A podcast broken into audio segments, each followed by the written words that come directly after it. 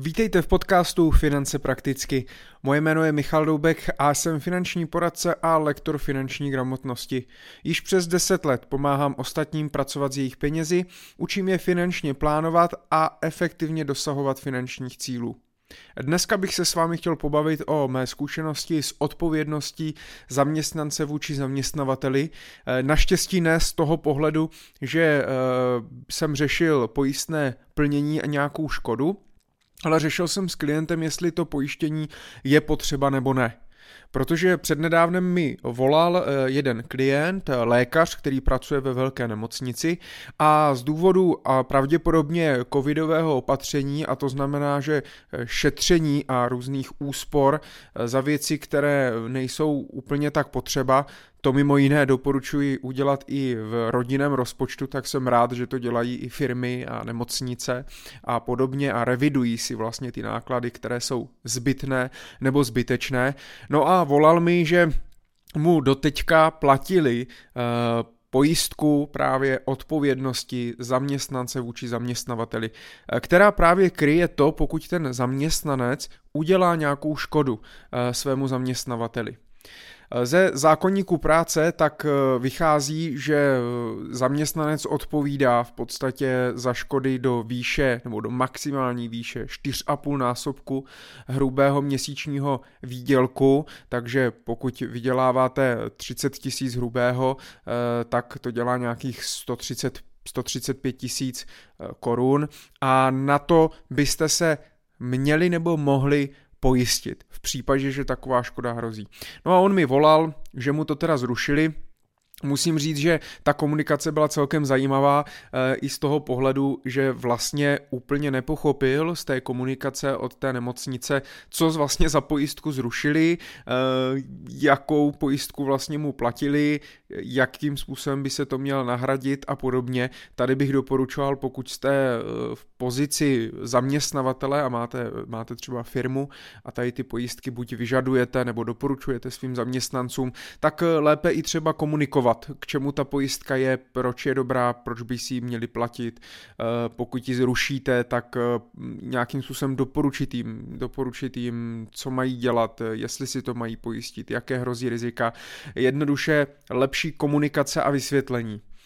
A tak potom jsme se dopídili, že to teda byla ta eh, takzvaná zamzamka a ta teda mimochodem není povinná, je to dobrovolné a v podstatě každý zaměstnavatel to má nastavené trošku jinak. Eh, v podstatě je několik možností. Eh, buď eh, tak, jak to bylo v případě této nemocnice, kdy tu pojistku si udělali na všechny zaměstnance a zároveň ta nemocnice ji platila všem těm zaměstnancům ze svých vlastních peněz.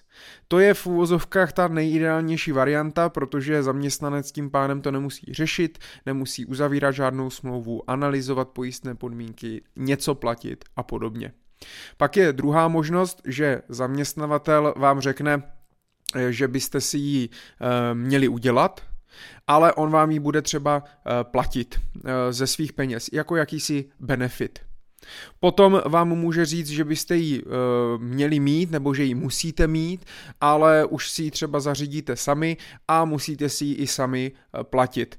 A pak jsou zaměstnavatele, kteří to nechávají v, v podstatě přímo na dobrovolnosti všech těch zaměstnanců. E, to vám pravděpodobně ale e, váš zaměstnavatel řekne, jak to má a jestli je to potřeba nebo ne. Pokud nevíte, zeptejte se třeba kolegů, jestli ji mají, proč ji mají a zkuste se o tom s někým pobavit. Eh, samozřejmě ta pojistka odpovědnostní, odpovědnostní pojistka kryje to, pokud já způsobím škodu jakékoliv třetí osobě. A pokud já uvažuji nad tím, jestli vůbec tu pojistku potřebuju, tak jak v případě toho mého klienta, který mi volal, tak je to jednoduché. Musíte si položit otázku, jestli je něco, co můžete u vás ve firmě a, svému zaměstnavateli poškodit.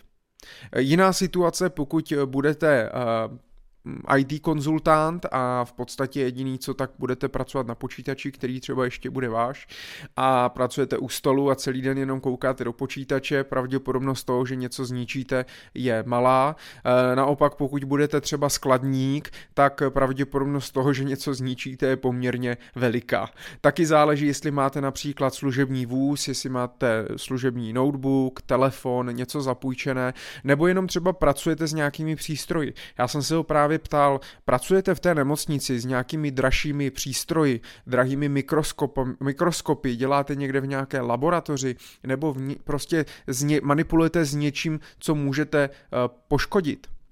On mi odpověděl, že ne, eh, tím pádem jsem mu řekl, že pravděpodobně asi tu pojistku úplně nutně nepotřebuje a pokud samozřejmě má dostatečné finanční rezervy, což v tomto případě má, vzhledem k tomu, že je to můj klient, tak eh, je schopen případné škody, které by udělal, eh, tak je možno zaplatit ze svých vlastních peněz. A úplně stejně doporučuji se podívat na to i ve vašem případě, protože je to velmi individuální. A můžete třeba zjistit, že tu pojistku vůbec nepotřebujete a máte ji zbytečně, eh, nebo můžete zjistit možná horší variantu, a to se taky často stává, že eh, my standardně pojištění moc neaktualizujeme. To znamená, máme, uzavřeme si prostě nějakou pojistku, platíme ji, často z nějaké nelibosti, protože nám to někdo přikázal a, a pak ji neaktualizujeme. Ale může se stát, že ta pojistná částka, na kterou jste se pojišťovali, již nemusí stačit. Víme, že mzdy v čase rostou a vy pokud budete si dělat pojistku e, v době, kdy jste první rok po škole v zaměstnání a máte mnohem nižší mzdu než teď o 5-10 let později, tak v podstatě budete podpojištění a bude vám to chybět. A ta pojišťovna vám teoreticky může ještě krátit to pojistné plnění, takže vám třeba nevyplatí ani to, na co jste pojištěni. Takže to je dobré opravdu třeba každé dva roky, tři roky aktualizovat podle výši mzdy a i třeba aktualizovat, jestli se nezměnila vaše pracovní náplň, jestli jste ze skladu nepřešli do kanceláře a tím pádem to pojištění třeba vůbec eh, nepotřebujete. Zkuste se nad tím eh, zamyslet. Eh, já jsem ho eh, uklidnil, že tím pádem pojistku řešit nemusíme. Nemocnice to jednoduše zrušila. Zrušila to mimochodem i z toho důvodu, že bylo velmi málo škod, aspoň takto to komunikovali, že bylo velmi málo nahlášených škod a tak se rozhodli, že prostě na tom ušetří. A mě to dává, mě to dává smysl. I pojištění musíte brát jako jakýsi doplněk eh, pro případy, kdy nemáte dostatečné vlastní rezervy, nemáte vlastní majetek, ze kterého byste to mohli krýt, tak proto si děláte to pojištění. A když už si ho děláte, tak je dobré vědět, eh, k čemu je, mít ho dobře nastavené, to znamená na eh, dobře eh, velký pojistný limit nebo pojistnou částku. A nebojte se u té pojišťovny nebo s pojišťovacím specialistou opravdu probrat, co přesně konkrétně děláte v práci, s čím manipulujete, zeptat se na výluky v tom pojištění, protože samozřejmě spoustu eh, pravděpodobně prodavaček e, v Albertu, tak by chtěli, aby to krylo třeba manko na pokladně, ale myslím si, že zrovna manko na pokladně to opravdu nekryje. E, nemusí to teoreticky ani krýt třeba nějaké digitální škody, ve smyslu pokud jste programátor a, nebo IT konzultant a uděláte třeba e-shop a on pak z důvodu vaší chyby nebude fungovat tomu zákazníkovi a ten zákazník bude vlastně žalovat tu vaši firmu, eh, tak eh, tam je potřeba se zeptat, jestli prostě to kryje ta pojistka nebo ne, případně si to kryje jiná pojistka a tím pádem to potřebuji vyřešit jiným způsobem. Eh, jednoduše nad tím přemýšlejte a vždycky si představte si tu situaci, eh,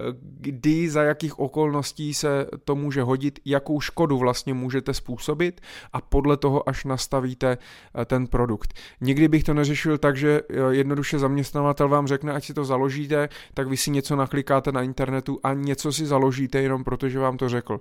Přemýšlejte nad tím. Úplně stejně jako když si pojišťujete auto nebo váš život, nebo prostě někam začínáte investovat, spořit a, a tak dále a tak dále. Tak e, já doufám, že jste se dozvěděli možná něco nového.